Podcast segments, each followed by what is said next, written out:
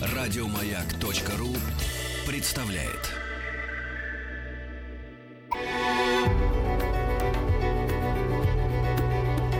Много букв. Много букв. Любимые тексты главных персон современности –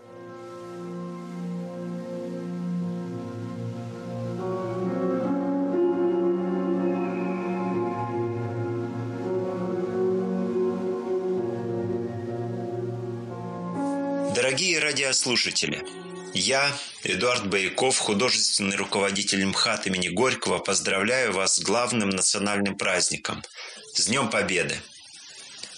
Память о предках, жертвовавших жизнью ради отчизны, ради нашего с вами существования и благополучия всегда с нами.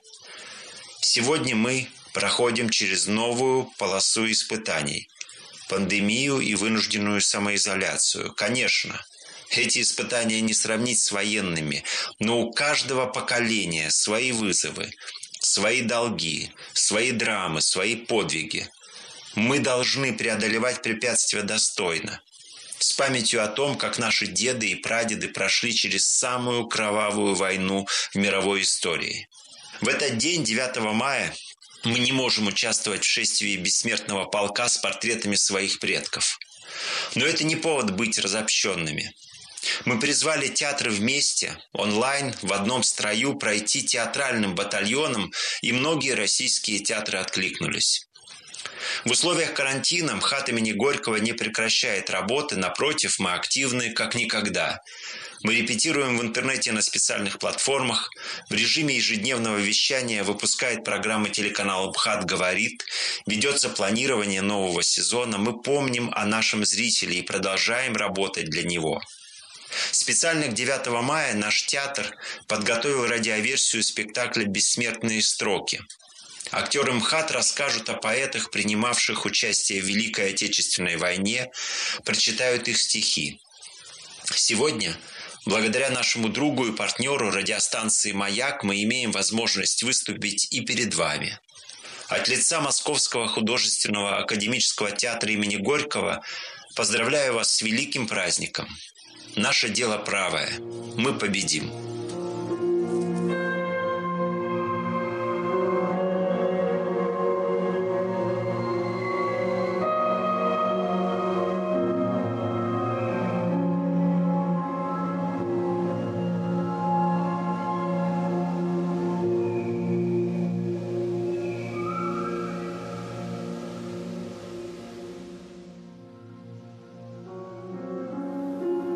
МХАТ имени Горького представляет проект «Бессмертные строки». Читает актер Роман Титов. Поэт родился в 1925 году в Брянске в семье военного. Окончание его детства совпало с началом войны. Он был уверен, что война кончится через месяц, поскольку непременно восстанет рабочий класс Германии, но вскоре осознал, сколь наивна была эта мысль. Уже скоро часть школы была отдана под госпиталь, занятия в старших классах начинались в 11 часов вечера, в сущности никакой учебы не было, и не окончив 10 класса, 1 января 1943 года юноша уходит в офицерское артиллерийское училище – а уже осенью получает артиллерийский взвод. Тогда же начинает писать стихи. В автобиографии поэт пишет о себе. «Мне не исполнилось и 18 лет, а передо мною стояли четыре пушки и 25 взрослых человек. Я стал отцом-командиром». Евгений Винокуров Весной 1944 года Евгений Винокуров вместе с полком уходит на 4-й Украинский фронт в Карпаты, а заканчивает войну уже в Силезии, в городке Оберглогоу. Только в 1951 году выходит первая книга поэта «Стихи о долге», хотя печататься начинает еще в 1948 году. Вышедший немногим позже сборник «Синева» вызывает одобрение Бориса Пастернака. Будучи главой поэтического отдела журнала «Октябрь», Евгений Винокуров помогает печататься юной Белле Ахмадулиной, Николаю Заболоцкому, Борису Слуцкому и многим другим начинающим авторам. Периодически выходят новые сборники у самого Евгения Винокурова. Критики и коллеги по Перу, среди которых Михаил Светлов, Самуил Маршак, не устают давать высокую оценку его творчеству, отмечая удивительную многогранность, метафоричность и парадоксальность поэзии. Особое место в творчестве поэта занимает, конечно, его фронтовое прошлое, которое является не только одной из заглавных тем его поэзии, но и эстетической, нравственной платформой всех его произведений. Сам поэт однажды написал о себе о своем призвании – Поэзия – это и музыка, которую поэт слышит внутри себя, но это и долг, которому он подчинен. Это и живописные зрелища, но это и слово, передающее смысл, суть. Это и галерея эпических характеров, но это и признание. Это и внешний ритм, но это и внутренний голос – И когда мои ноги уже затекали подо мной, и щека моя тронула лед, высоко надо мною по вертикали я увидел кружащийся самолет. Он заметил меня. И все ниже и ниже стал спускаться. И вот уж почти что без сил. Ну, дави я тогда прошептал. Ну дави же на гашетку. И крепко рукав закусил.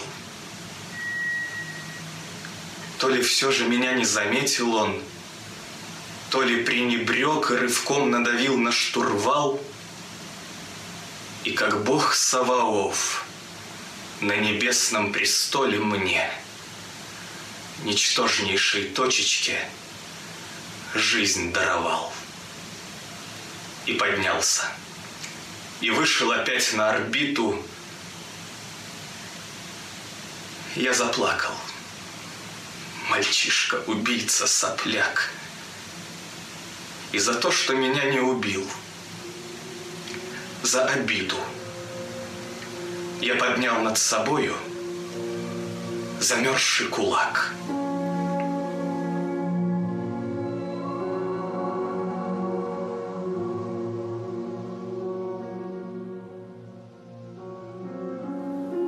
МХАТ имени Горького представляет проект «Бессмертные строки».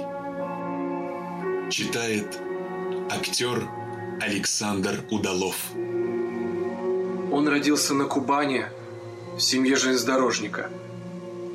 Уже в 14-летнем возрасте начал печатать свои стихи, а в 18 лет – Юный поэт, только что окончивший десятилетку в Краснодаре, был призван в армию и направлен в пехотное училище, которое закончил звание лейтенанта. На фронт офицер попал 20-летним в должности командира стрелкового взвода. Участвовал в приграничных и Смоленском сражениях, в боях на Южном фронте. За два военных года лейтенант был трижды тяжело ранен. В третий раз особенно тяжело – Пуля, пробившая ему грудь на вылет, прошла в сантиметре от сердца. Виктор Гончаров Врачи медсанбата каким-то чудом вернули сознание смертельно раненому командиру на костылях, но он вернулся в родной дом. Первым и единственным. На отца и брата к тому времени мать получила уже похоронки – все на тех же костылях пришел Виктор в литературный институт, где и продолжилась его поэтическая биография. Любой другой солдат со столь доблестной фронтовой биографией на месте Виктора Гончарова каждому встречному начал бы рассказывать о тяжелых боях, о смертельном ранении, но поэт скромно относился к своему прошлому. Вместо этого он показывал и озвучивал всем свои творения – Более чем за 80 лет жизни Виктор Гончаров издал полсотни книг, среди которых были и переводы поэзии народов Советского Союза. Однажды Гончаров написал в предисловии «Пусть мое имя сольется с именем той земли, которая радовала меня и отмучивала, как это делает мастер с глиной, дабы получился кувшин, из которого можно утолить жажду. Пусть имя мое сольется с Родиной, с ее нелегкой судьбой, с ее радостями и бедами. Случалось же так с другими поэтами и художниками, которых нельзя не вспомнить, если скажешь «Россия». А все случилось очень просто. Открылась дверь, и мне навстречу девчурка маленького роста. Девчурка. Остренькие плечи. И котелок упал на камни. Четыре с лишним. Дома не был. А дочка разведя руками, сказала, «Дядя, нету хлеба». А я ее схватил и к звездам, и целовал в кусочки неба, ведь это я такую создал. Четыре с лишним. Дома не был.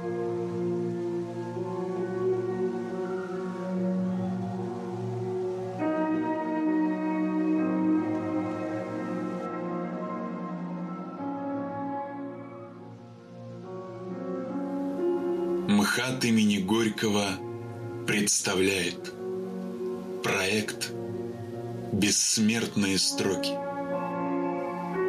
Читает актер Семен Шевелин. Советский поэт-фронтовик и военный корреспондент. Он прожил немного, всего только 31 год, но и за это короткое время успел стать голосом целого поколения людей – чьи жизни были захвачены и определены войной. При рождении мать назвала его итальянским именем Сарио. Имя Семен он взял в годы Великой Отечественной войны по свету Ильи Оренбурга, который открыл его как поэта весной 41 года. Семен Гудзенко. На фронте Семен Гудзенко получил тяжелое ранение в живот – после которого уже не смог вернуться в строй. После окончания войны ездил по стране как журналист от различных газет, много выступал, прослушивал начинающих поэтов. В 50-е годы у Гудзенко была обнаружена опухоль головного мозга, последствия фронтовой контузии. И вскоре поэта не стало. Ушел он в самом рассвете своих творческих сил. Красавец, воплощение добропорядочности, жизнелюбия, преданности к литературе и слову. Даже в последние свои месяцы он жил поэзией, диктовал стихи. Со времен войны и по сегодняшний день поэзия Гудзенко не перестает звучать. В начале 70-х годов он стал героем спектакля Юрия Любимого «Павшие и живые». Его сыграл Владимир Высоцкий который и после того читал стихи поэта на своих выступлениях, в том числе и это. Когда на смерть идут, поют, а перед этим можно плакать. Ведь самый страшный час в бою — час ожидания атаки. Снег минами изрыт вокруг и почернел от пыли минной разрыв. И умирает друг — и значит смерть проходит мимо. Сейчас настанет мой черед. За мной одним идет охота. Ракеты просят небосвод и вмерзшая в снега пехота. Мне кажется, что я магнит, что я притягиваю мины. Разрыв! И лейтенант хрипит. И смерть опять проходит мимо. Но мы уже не в силах ждать, и нас ведет через траншеи окоченевшая вражда штыком дырявящая шеи. Бой был коротким, а потом глушили водку ледяную и выковыривал ножом из-под ногтей я кровь чужую.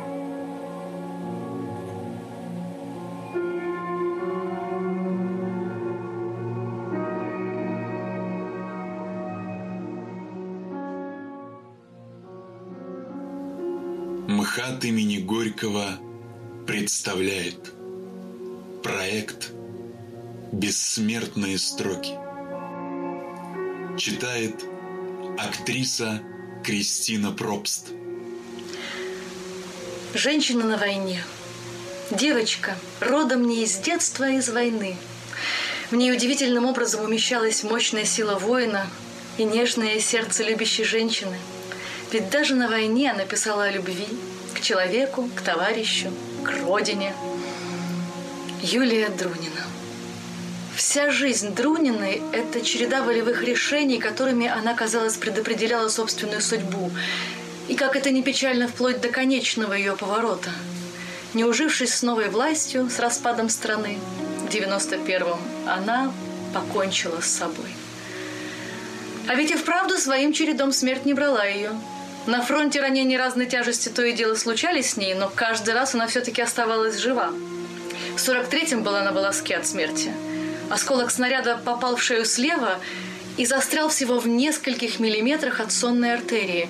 Не подозревая серьезности ранения, она просто замотала шею бинтами и продолжала работать, спасать раненых.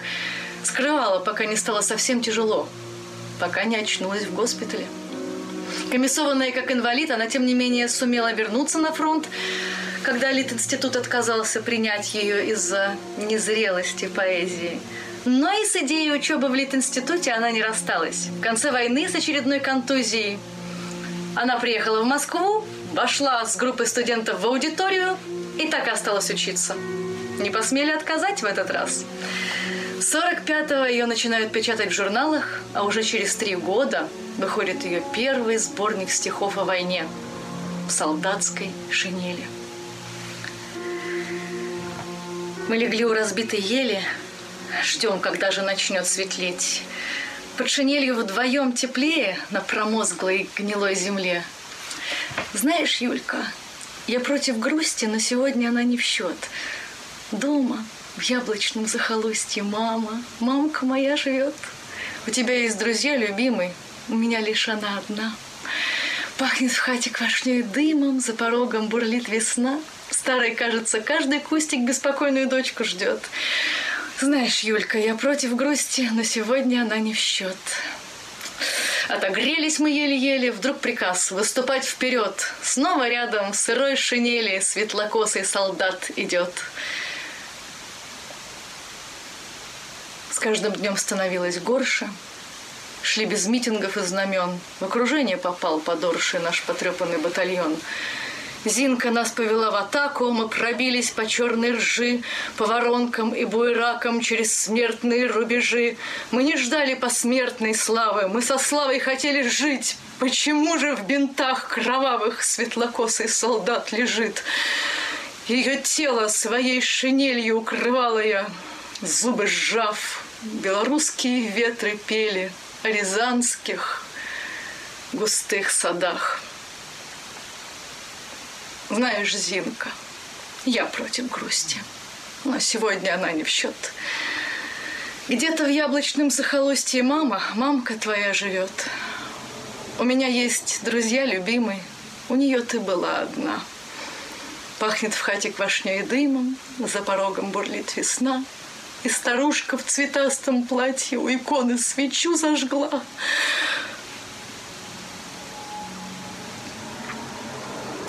Я не знаю, как написать ей, чтоб тебя она не ждала.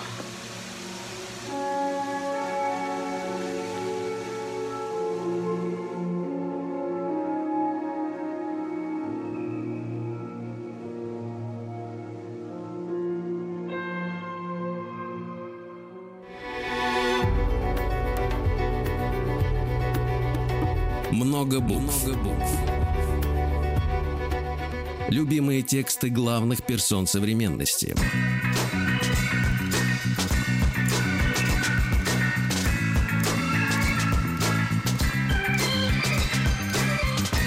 Маяк.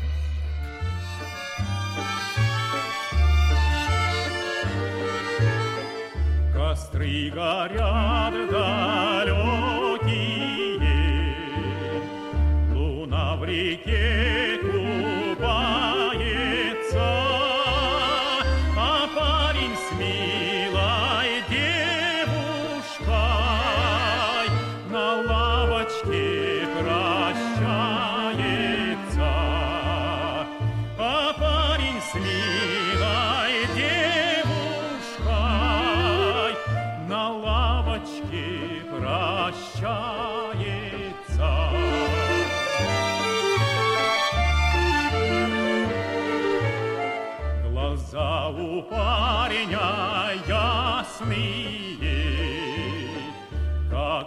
がりきがりゃ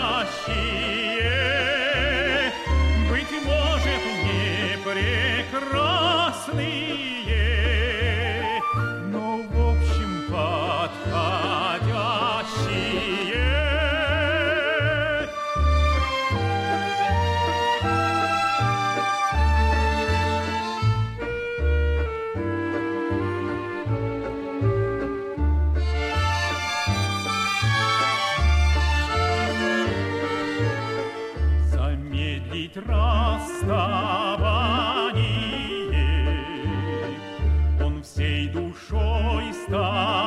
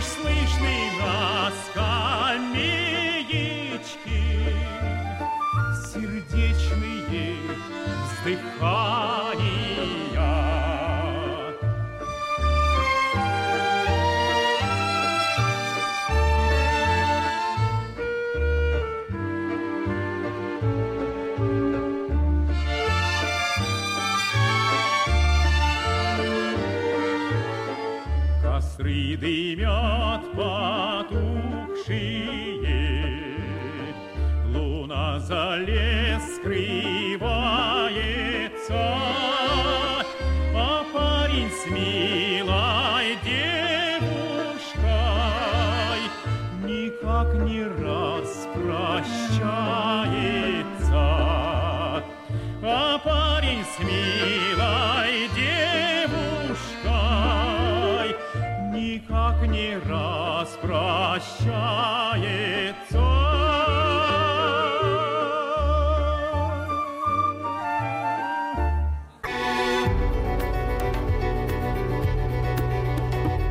Много букв. Много букв. Любимые тексты главных персон современности. МХАТ имени Горького представляет проект «Бессмертные строки».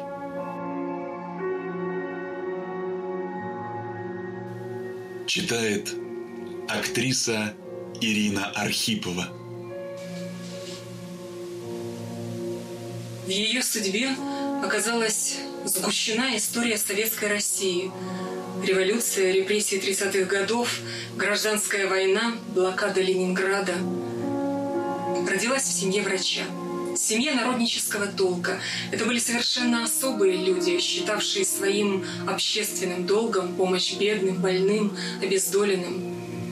Уже в 16 лет ее стихи начинают печатать. Она рано выходит замуж за расстрелянного впоследствии во время Большого террора поэта Бориса Корнилова. Допросы, тюрьма, тюремная больница, выкидыш. А до этого смерть маленькой дочери от скарлатины. Освобождение из тюрьмы, Советско-финская война. Она еще не успевает прийти в себя, и вот уже середина 41 -го года. Она оказывается в городе Ленинграде, который переживает вселенскую трагедию. Оказывается в новой реальности, где есть враг, настоящий, смертельный, а не мнимые враги народа. Обращаясь к ленинградцам через репродукторы, она поддерживала дух умирающих от истощения людей, укрепляла их веру в еще очень далекую победу.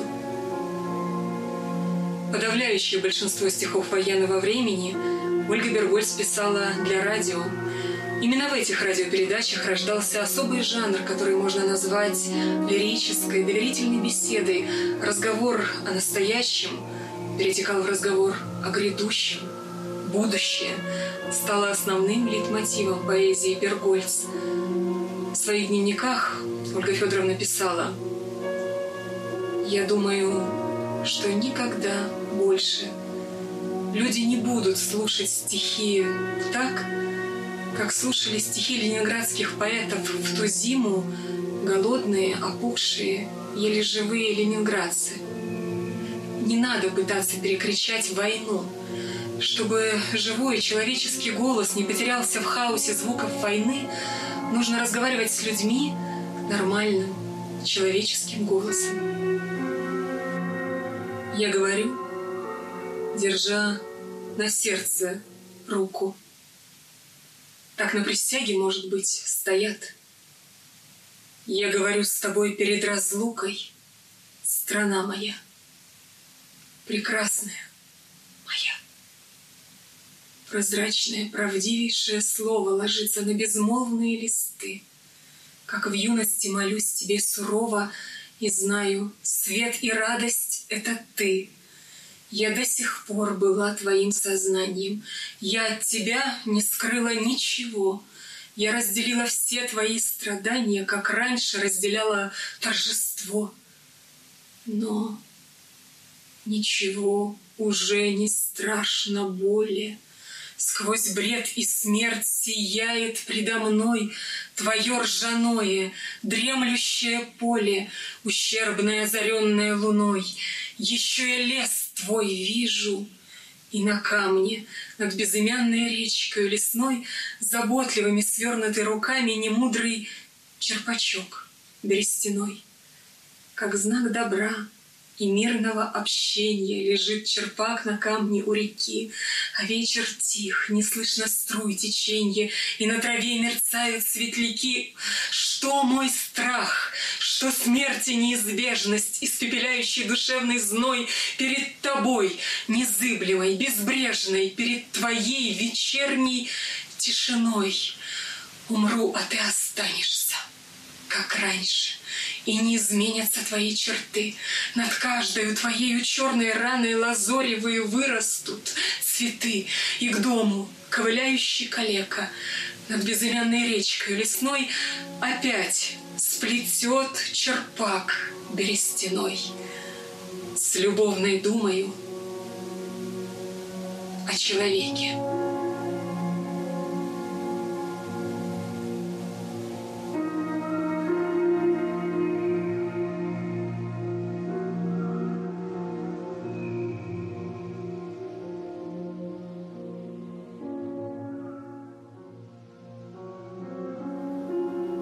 МХАТ имени Горького представляет проект «Бессмертные строки». Читает художественный руководитель театра Эдуард Бояков. С самого детства его жизнь была наполнена литературой. В семье писали стихи и пьесы для домашнего чтения. Отец был журналистом, интересовался искусством, переводил Данте, Гюго, водил сына и на поэтические вечера северянина, Бальмонта, Сологуба. Тогда же начались и первые поэтические опыты мальчика. После гражданской войны на Украине он написал нелестные стихи о Ленине, был арестован, но бежал с тюремного поезда. Много после этого скитался, пробовал себя в качестве ученика-сапожника, работал в рыболовецкой артели, а в конце 20-х годов оказался в Москве и там поступил на высшие литературные курсы. В 1942-м он служил корреспондентом в армейской газете, где публиковались в том числе и его стихи. Солдаты вырезали их и носили в нагрудном кармане вместе с документами и фотографиями близких. Арсений Тарковский. В 1943 году поэт был ранен разрывной пулей в ногу. В условиях полевого госпиталя у него развилась тяжелейшая форма гангрены, и Тарковскому ампутировали ногу. После войны поэт познакомился с Анной Ахматовой, дружба с которой продлилась до самой ее смерти. А первый поэтический сборник Арсения Тарковского вышел лишь в 1962 году, когда поэту было уже 55 лет. В этот же год с фильмом о войне Иванова детства вошел в большое кино режиссер Андрей Тарковский, сын поэта. За этот фильм он получил премию Венецианского фестиваля и стал знаменит. Таким образом, всеобщее признание поэт Тарковский получает одновременно с сыном Тарковским. Удивительно, насколько поэтический киноязык Андрея Тарковского перекликается с лирической поэзией Арсения. И отца, и сына одинаково волновали темы путешествия во времени и духовного подвига – Стихотворение «Суббота, 21 июня». Пусть троют щели хоть под воскресенье. В моих руках надежда на спасение. Как я хотел вернуться в до войны. Предупредить, кого убить должны. Мне вон тому сказать необходимо «иди сюда». И смерть промчится мимо. Я знаю час, когда начнут войну. Кто выживет и кто умрет в плену. И кто из нас окажется героем, и кто расстрелян будет перед строем. И сам я видел вражеских солдат, уже заполонивших Сталинград. И видел я, как русская пехота штурмует Брандебургские ворота. Что до врага, то все известно мне. Как ни одной разведки на войне. Я говорю, не слушают, не слышат.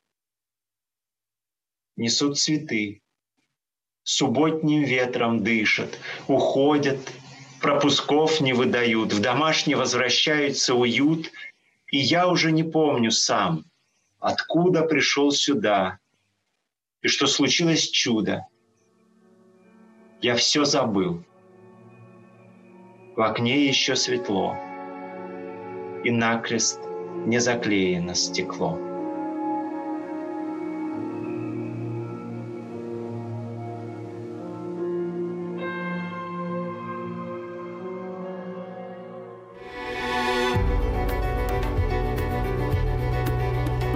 Много букв. Любимые тексты главных персон современности.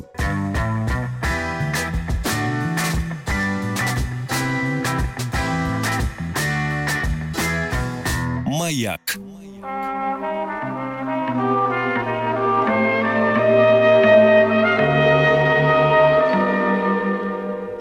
Где он этот день и на каком календаре Отмечен он чертой? Где он этот день? В каких краях его искать? В каком году где он этот день? Мы заплатили за него Давным-давно с лихвою.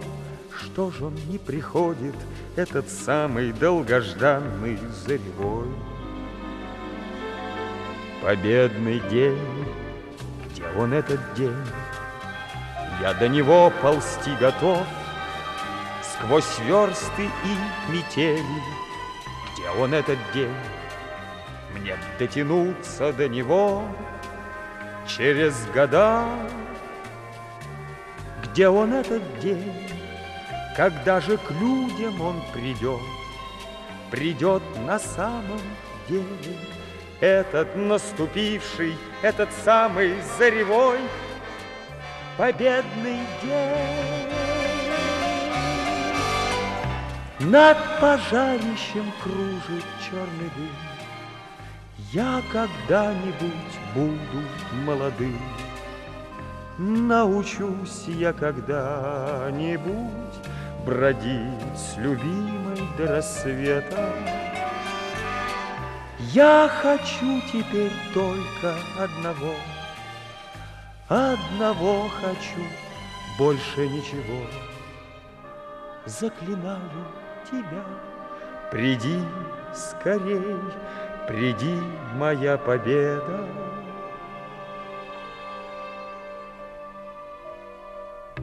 Где он этот день? И на каком календаре Отмечен он чертой? Где он этот день? В каких краях его искать? В каком году? Где он этот день? Мы заплатили за него Давным-давно с лихвою Что же он не приходит Этот самый долгожданный заребой? Победный день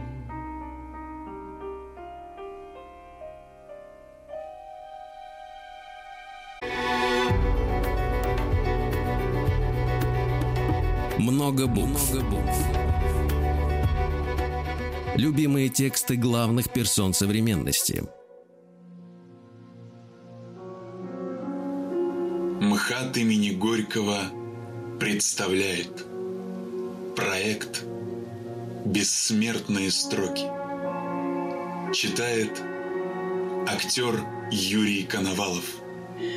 Ощущение трагедии в его стихотворениях часто перемещается помимо его воли с конкретного исторического на экзистенциальное. Его интонация жесткая, трагичная и бесстрастная, способ, которым выживший рассказывает, если захочет, о том, как и в чем он выжил – Чей язык Бродский назвал языком 20 века, а технику и стиль новаторским по отношению ко всей послевоенной поэзии в молодости, окончил юридический факультет, впрочем, параллельно с поэтическим семинаром в Лит-институте. Свои первые стихи публикует в 1941 Тогда же уходит на фронт в составе стрелковой бригады.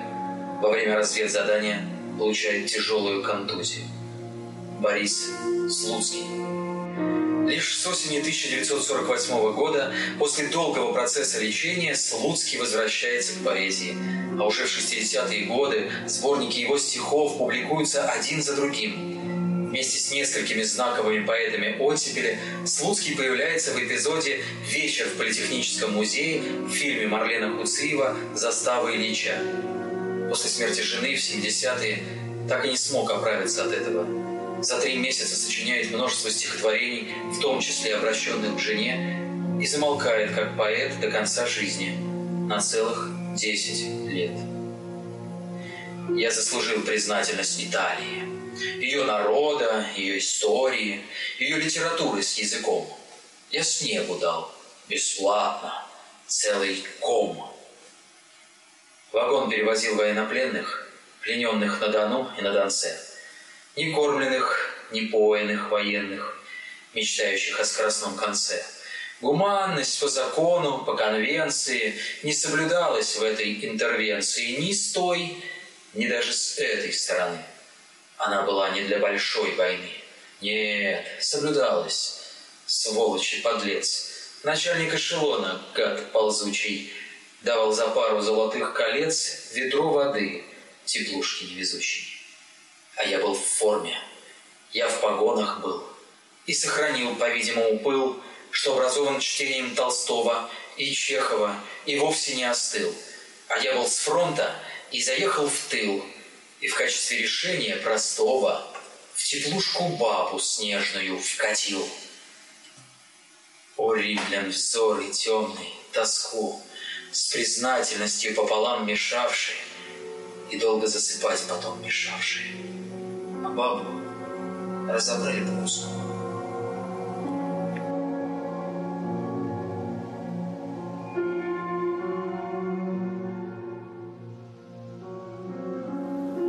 МХАТ имени Горького представляет проект «Бессмертные строки». Читает актриса Анастасия Рубека.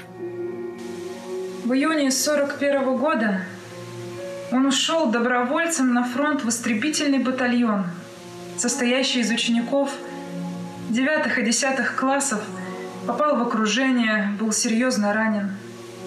После войны, вспоминая свой первый взвод, он с горечью писал.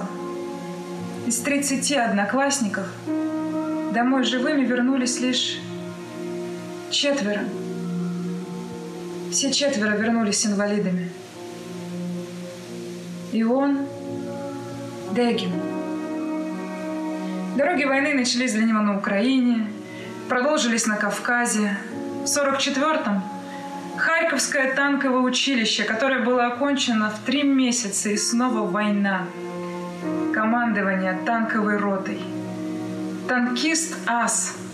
За время боевых действий его экипажем уничтожено 12 немецких танков и множество более мелких орудий.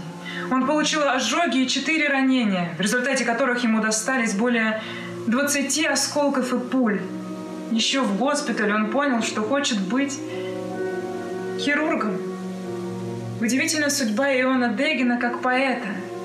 Стихотворение «Мой товарищ» было написано в декабре 44 года. Потом оно скользнуло от автора, передавалось устно, переписывалось, переделывалось и приобрело статус народного стихотворения. Когда же, наконец, стал известен настоящий автор, Дегин уже 10 лет не проживал в России. Василий Гроссман, Евгений Евтушенко, Борис Слуцкий, Михаил Дудин назвали эти восемь строк Дегина лучшим стихотворением о войне. Мой товарищ в смертельной агонии, не зови понапрасну друзей. Дай-ка лучше согрею ладони я над дымящейся кровью твоей. Ты не плачь, не стани, ты не маленький, ты не ранен, ты просто убит. Дай-ка лучше сниму с тебя валенки. Нам еще наступать предстоит.